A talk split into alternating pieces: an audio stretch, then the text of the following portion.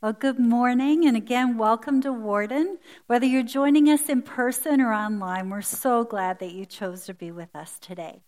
Today, we're continuing in our Reset series. Last week, we talked about resetting your life. Today, I want to talk about resetting your relationships. This past year, I believe, has put a strain on many relationships. While social distancing might be helpful to stop the spread of a virus, it's not helpful in maintaining healthy relationships. And on the other hand, spending every waking moment locked up in your house with your family can be just as damaging. The fact is, we need healthy relationships and a sense of community to be spiritually and emotionally well. And there's a pretty good chance that each one of you has at least one relationship that needs resetting. Maybe it's your marriage that's in need of a reset, or a friendship, or maybe it's the relationship with one of your children. Maybe it's your family member, maybe an aunt or an uncle, a mother in law, or a cousin. Maybe it's a roommate that you're not getting along with, or maybe there's stuff going on at work and it's with a coworker or a boss, and that relationship needs a reset. Now, we all probably have people in our lives that we may not stay in touch with. But when we get together, even though it's been years, you pick up right where you left off. Do you know what I mean? Those relationships are easy to reset. This morning, though, we're going to look together and think together about the relationships that aren't so easy to, really, to reset. Relationships that are strained or fractured by hurt. Someone said something or did something to hurt you deeply a cutting insult, an angry tongue lashing. Maybe someone has upset you or offended you because of what they said about politics or race or their views on the COVID pandemic. Maybe it's an unpaid loan or a cold rejection, a favor ignored or a sense of being taken advantage of or taken for granted. You all know what I'm talking about. There's been a hurt, a heartbreak, or hostility. Someone you care about has let you down, turned you out, or wrote you off. Or maybe you're the one who said in a moment of anger, I'm never going to speak to you again, or I don't ever want to see you again. Those kind of relationships are hard to reset. So hard, in fact, that it's easier to just forget that person and move on. Water under the bridge, we say. But here's the deal those sentiments may be okay for non Christians, but not for followers of Jesus. We've committed our lives to a Savior who taught us to love our neighbors as ourselves and to even love our enemies. We follow a Lord who tells us that we need to mend fractured relationships, and He doesn't give us out. He says, if you cause the hurt, take the first step. If you sustain the hurt, take the first step and there's no statute of limitations on forgiveness. Seven times is nothing. What about 70 times seven? Now, Jesus died on the cross to forgive the sins of us all. Our forgiveness cost Jesus his life. And as if Jesus' words and models aren't enough, Paul makes clear that we Christians are to live in peace with all people so long as it depends on us. God went to great lengths to make peace with us, and He calls us to go to great lengths to make peace with one another as well. Jesus won't let his people write off strained and fractured relationships. He calls us to reset those relationships, or at least to try. Now, depending on the nature of the hurt, some of you may have experienced various forms of soul scarring abuse, and in those situations, boundaries definitely need to be established. And I want you to know not every reset relationship will end in a hug fest and a happily ever after, but Jesus calls us to forgive. He calls us to live in right relationship with others as long as it depends on us. And our text shows us the way. If you have your Bibles, you can open them to Ephesians 4 29 to 32. But before I read the text this morning, I want to tell you a story. It's about this old man who decided that his older wife was getting hard of hearing. He called the doctor to make an appointment for her to have a he- her hearing checked. The doctor said he could see her in two weeks, but in the meantime, he offered a simple, informal test that he could do to help the doctor when he saw her to see the dimensions of the problem. Here's what you do, he said the doctor. Start about 40 feet away from her and speak in a normal conversational tone and see if she hears you. If not, go to 30 feet and then 20 feet and so on until you get a response. That evening, as his wife was in the kitchen cooking supper, the old man decided to give the test a whirl. He figured he was about 40 feet away from her, so he said, Honey, what's for supper? No response. He moved to the other end of the room about 30 feet away and said, Honey, what's for supper? No response. So he moved to the dining room about 20 feet away and said, Honey, what's for supper? No response. It's worse than I thought, he said to himself. Then he stood at the kitchen door and made one more attempt. Honey, what's for supper? She turned and said, For the fourth time, chicken. In relationships, we're so quick to assume that the other person has the problem, not us. And in my years of being a pastor, it's safe to say that almost every time I've met with people having relationship problems, they both feel like the other person is mostly to blame. So I want to encourage you to hear this text as a word for you, not for the person next to you and not for the person with whom you might be at odds. Hear it for yourself and examine yourself. Now, let's go back and read the text. Ephesians 4 29 to 32. It says, Do not let any unwholesome talk come out of your mouths, but only what is helpful for building others up according to their needs that it may benefit those who listen. And do not grieve the Holy Spirit of God with whom you were sealed for the day of redemption. Get rid of all bitterness, rage, and anger, brawling and slander, along with every form of malice.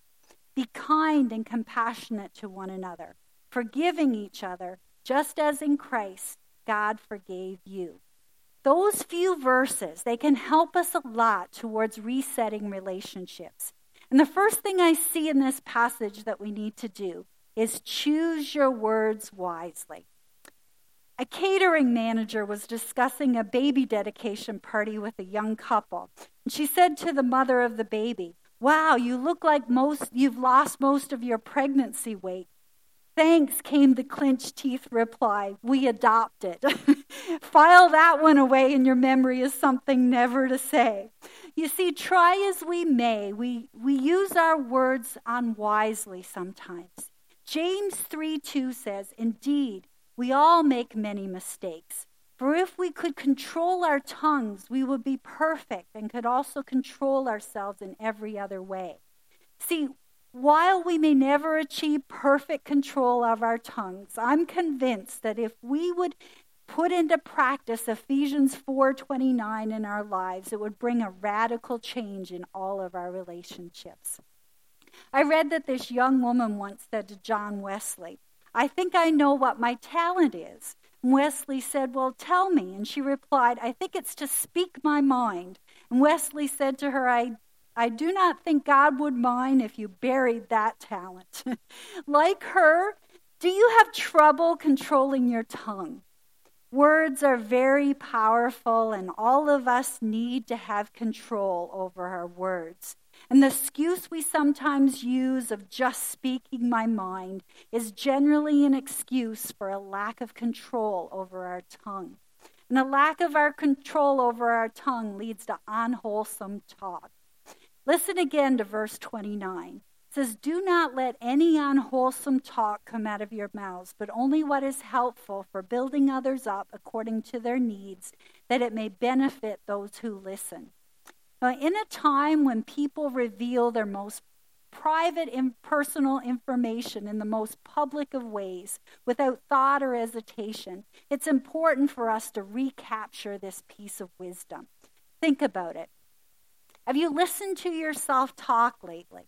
Try it for a week. What you say, how you say it, and to whom you say it. That kind of exercise is like taking your spiritual temperature or your blood pressure. It can help diagnose your spiritual health. Someone wisely once said, A closed mouth gathers no foot.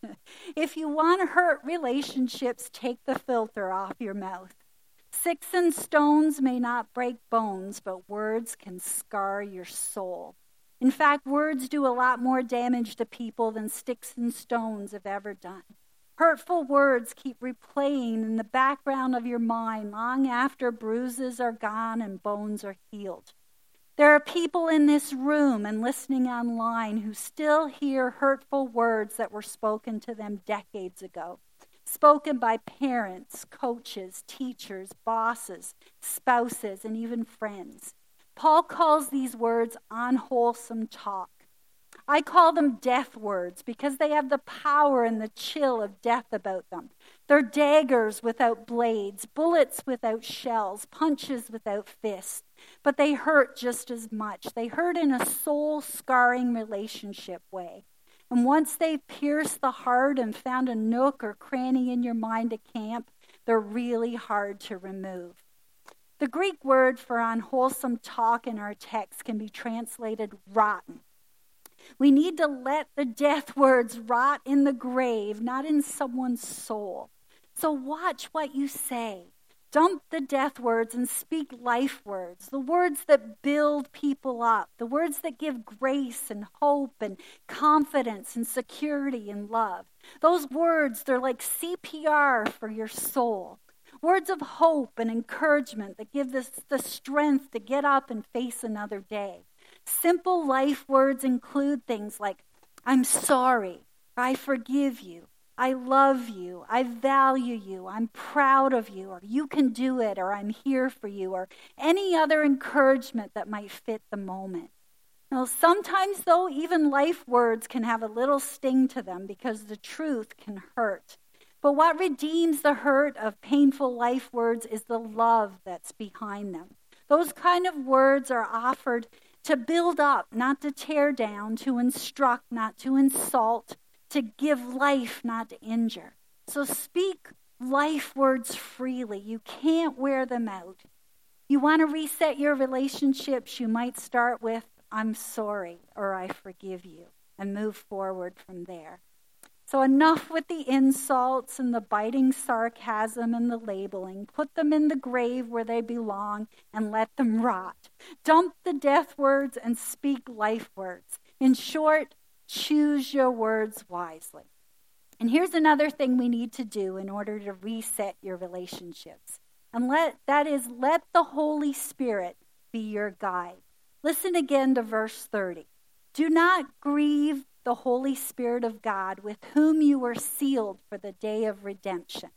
Now, that seems a little bit like an odd place for Paul to drop that line into the letter. But I'm thinking since he's writing about spirit filled relationships, I suspect that he wants to remind us that the Holy Spirit is key in these relationships.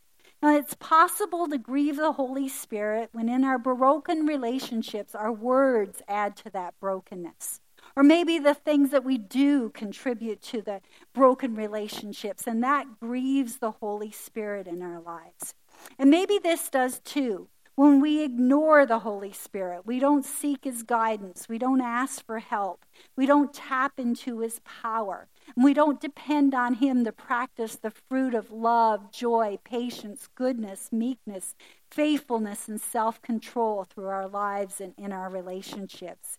It's like we're drowning in a wrecked relationship. The Holy Spirit throws you a lifeline and you just ignore it, insisting on doing things our way rather than His way, doing things in our weakness instead of His strength, doing things in our sin nature instead of in His righteousness.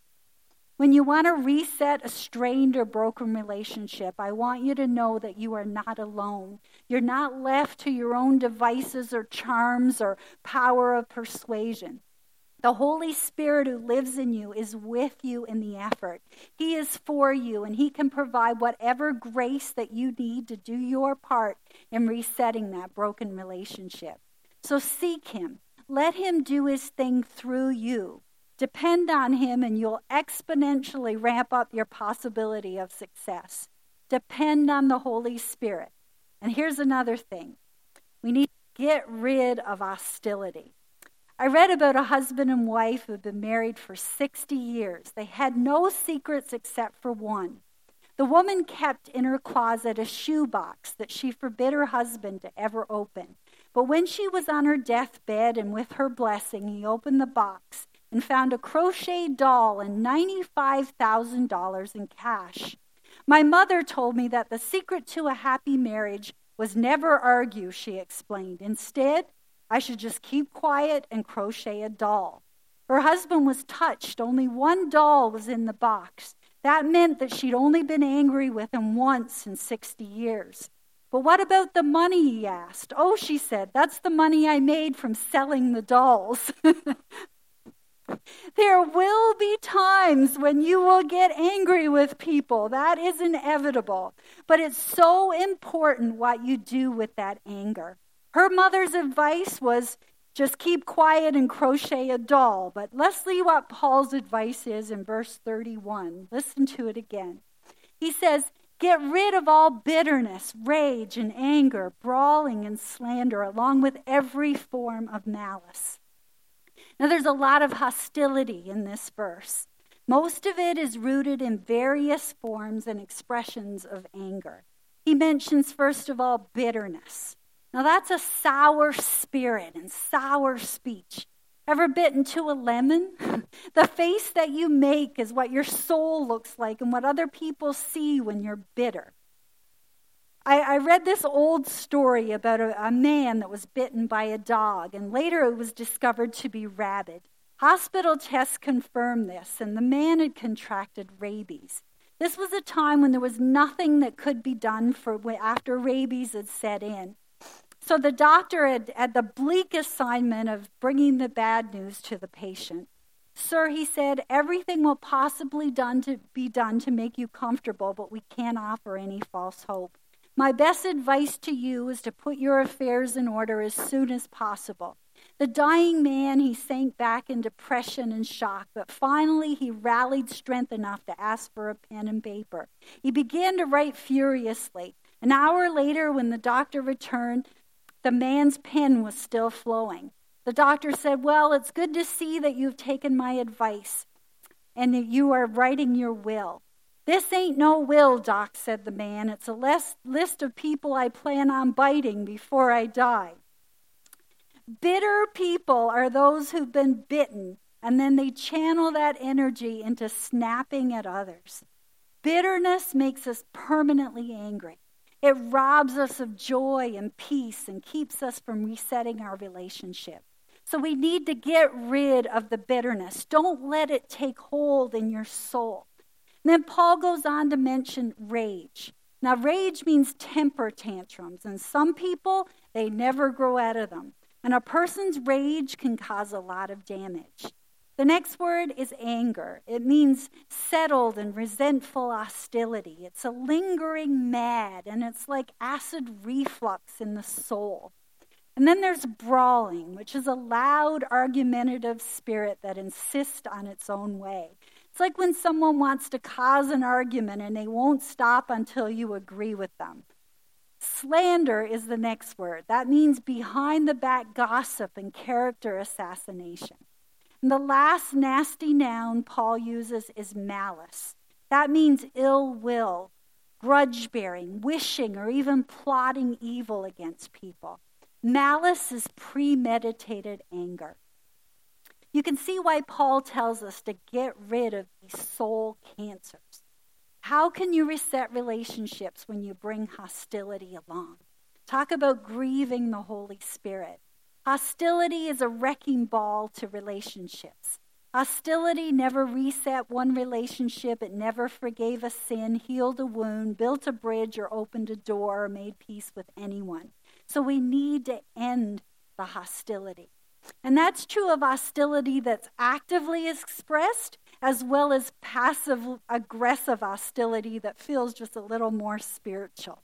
I read about these three soldiers that were stationed in Seoul. They hired a Korean houseboy, and they were a fun loving bunch of soldiers, and they did everything that they could to push this little boy's buttons and rile him up. They did the bucket over the door trick, and they put grease on the stove handles. They nailed his sandals to the floor, and all the boy did was return them with a smile and keep, kept on serving. Finally, feeling bad for their actions, the soldiers apologized. And the boy said, You mean you're not going to do no more water over the door? That's right, said the soldiers. And no more grease on the knobs? That's right, no more grease on the knobs. And no more nailing my, my sandals to the floor? We won't ever do it again, the soldiers answered. All right, then, said the boy, no more spit in the soup. Passive aggressive hostility is still hostility, and hostility begets hostility. There's no way you can reset strained or fractured relationships if your anger is on the front burner and cranked up on high. Put it on the back burner and crank and turn it down and and and that way that, that you can talk calmly about the issues. Put away the anger. Quit spitting in the soup. Stop the hostility, and broken relationships are going to have a chance to reset and they can turn into something wonderful again. So let's recap. So far, we said if you want to reset relationships, you have to use your words wisely. Let the Holy Spirit guide you, get rid of hostility. And the fourth thing we need to do is treat others like Jesus treats you. Listen to verse 32.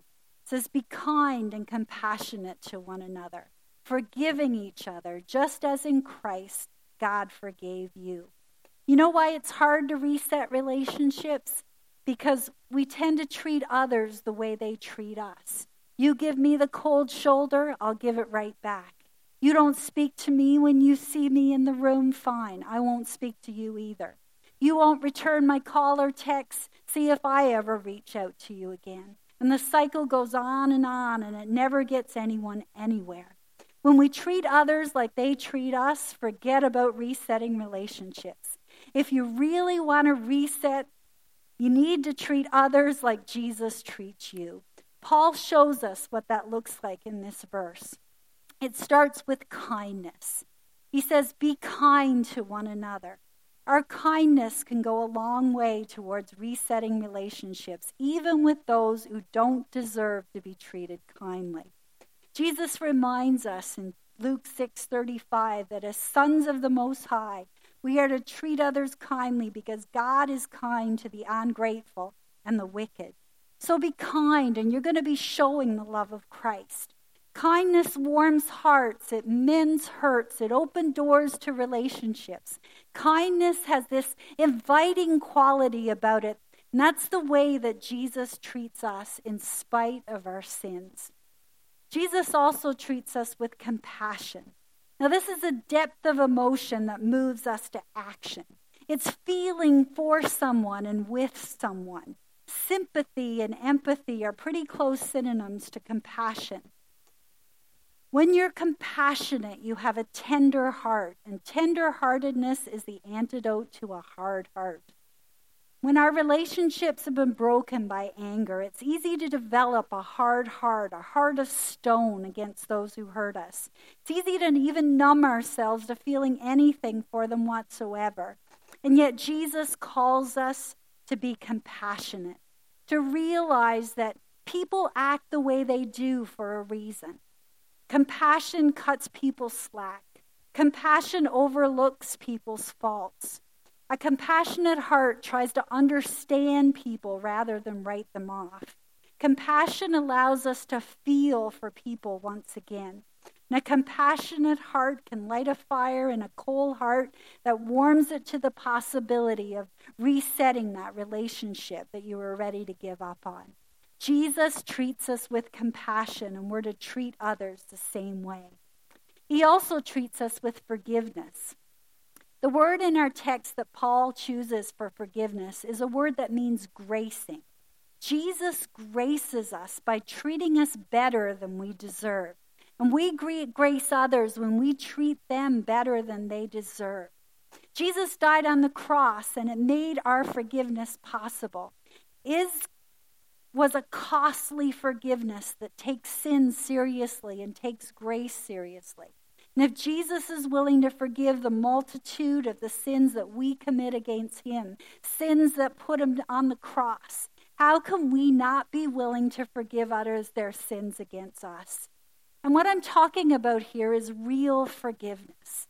Forgiveness is not ignoring, it's not excusing or dismissing. Forgiveness owns the pain caused and the wound suffered, and it chooses to let it go. It chooses to quit picking the scab off the wound and let it heal. Now, it may take a while for your feelings to catch up with your actions, but do the act of forgiveness. Forgiveness chooses to reset the relationship rather than hold on to the hurt. Forgiveness chooses grace over justice, mercy over misery, restoration over alienation. Forgiveness is treating other people like Jesus treats you. When you treat other people like Jesus treats you, Jesus can help you reset even the most broken of relationships. So, how about you? Are you willing to do a reset in that broken relationship?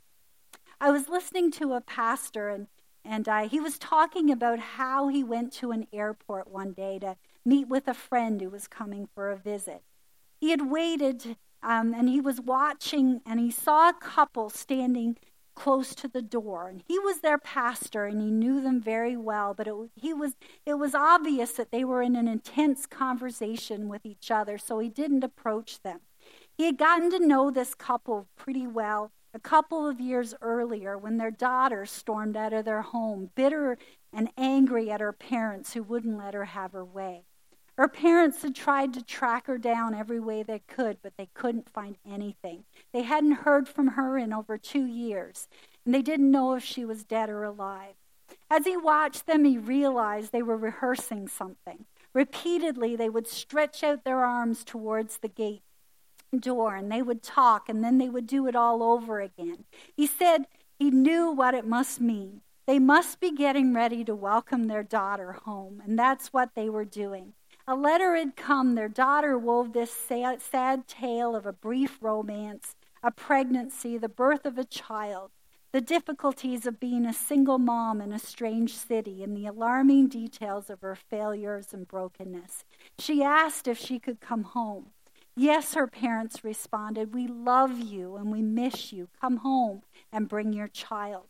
They sent her the airfare and they were now at the airport to welcome her home. So they were practicing their greeting. They wanted to be sure that the moment she saw them, she would see their faces and the gesture of their outstretched arms as a sign of their love and acceptance. They saw the plane taxi to the gate. As the passengers streamed out of the door, the parents kept their arms outstretched, shaking them out every few seconds after a group of deboarded passengers came through the door. And finally, one of the last passengers off the plane was their daughter and their granddaughter. Her face was clouded with caution and uncertainty. And then she burst into tears of relief when she saw her parents with their radiant faces and their outstretched arms of acceptance running towards her. Later, as she reflected on all of this with the pastor, the daughter said, I will never forget those outstretched arms reaching out to me when I least deserved them. We were all sinners, far from God, unable to help ourselves, and just when we thought all was lost, we saw them, arms reaching out with nail scars in his hands, they were the arms of Jesus, warmly and graciously welcoming yet another undeserved sinner home. And because we are in those arms, we are able to open our arms to others as well. So, who do you need to stretch out your arms to? Or into whose arms do you need to run? Life is short. Relationships are too precious to throw away over bitterness and anger. It's the beginning of a new year. It's time to reset some relationships. And in the grace of Jesus and in the power of the Holy Spirit, I say, let the resetting begin. God went to great lengths to make peace with us, and He calls us to go to great lengths to make peace with one another. So, is there a relationship in your life that is in need of a reset? Maybe a family member, a friend, a co worker. Think about this. What if that person who hurt you the most was here today? Would you be ready and able to forgive them? Is there someone in your life that you've hurt? What might it look like to make amends with that person? I believe it's time for a reset in those broken relationships. And the Bible tells us clearly how to do it. Choose your words wisely. Let the Holy Spirit be your guide. Get rid of hostility and treat others like Jesus treats you. Now, maybe you're listening today or you're here and you don't have a relationship with Jesus. I want you to know that He loves you. He died on the cross to take the punishment for your sins and mine. He rose from the dead and He is waiting with outstretched arms to welcome you home. My prayer is that you will make that decision to accept this free gift of salvation today. And if you do, please let us know so that we can rejoice and journey with you and help you along the way. Let's pray. God, we thank you for your love for us. We thank you that you don't treat us the way we sometimes treat others, God. Thank you that you you forgive us, that you've forgiven us, that you died on the cross so that we could be in relationship with you. And today we look to you, God, to those relationships that, that might be fractured and strained. And we ask that you would help us to reset those relationships. God, help us in our weakness and to, to say words that are good and, and words of life, not words of death. God, help us to use our words wisely and to build people up instead of tear them down. Holy Spirit, help us to depend on you. Let your fruit of the Spirit flow through our lives. We need you so much. God, I just pray that you would just speak to each one of us. Show us clearly where there might be anger or, or bitterness or hostility in our hearts and, and just reveal that and, and help us to get rid of those things that would hinder us from, from good relationships, God. We need you. We rely on you. And God, I just pray for each person here today that by your Holy Spirit you would minister and speak to us. I pray. In Jesus' name.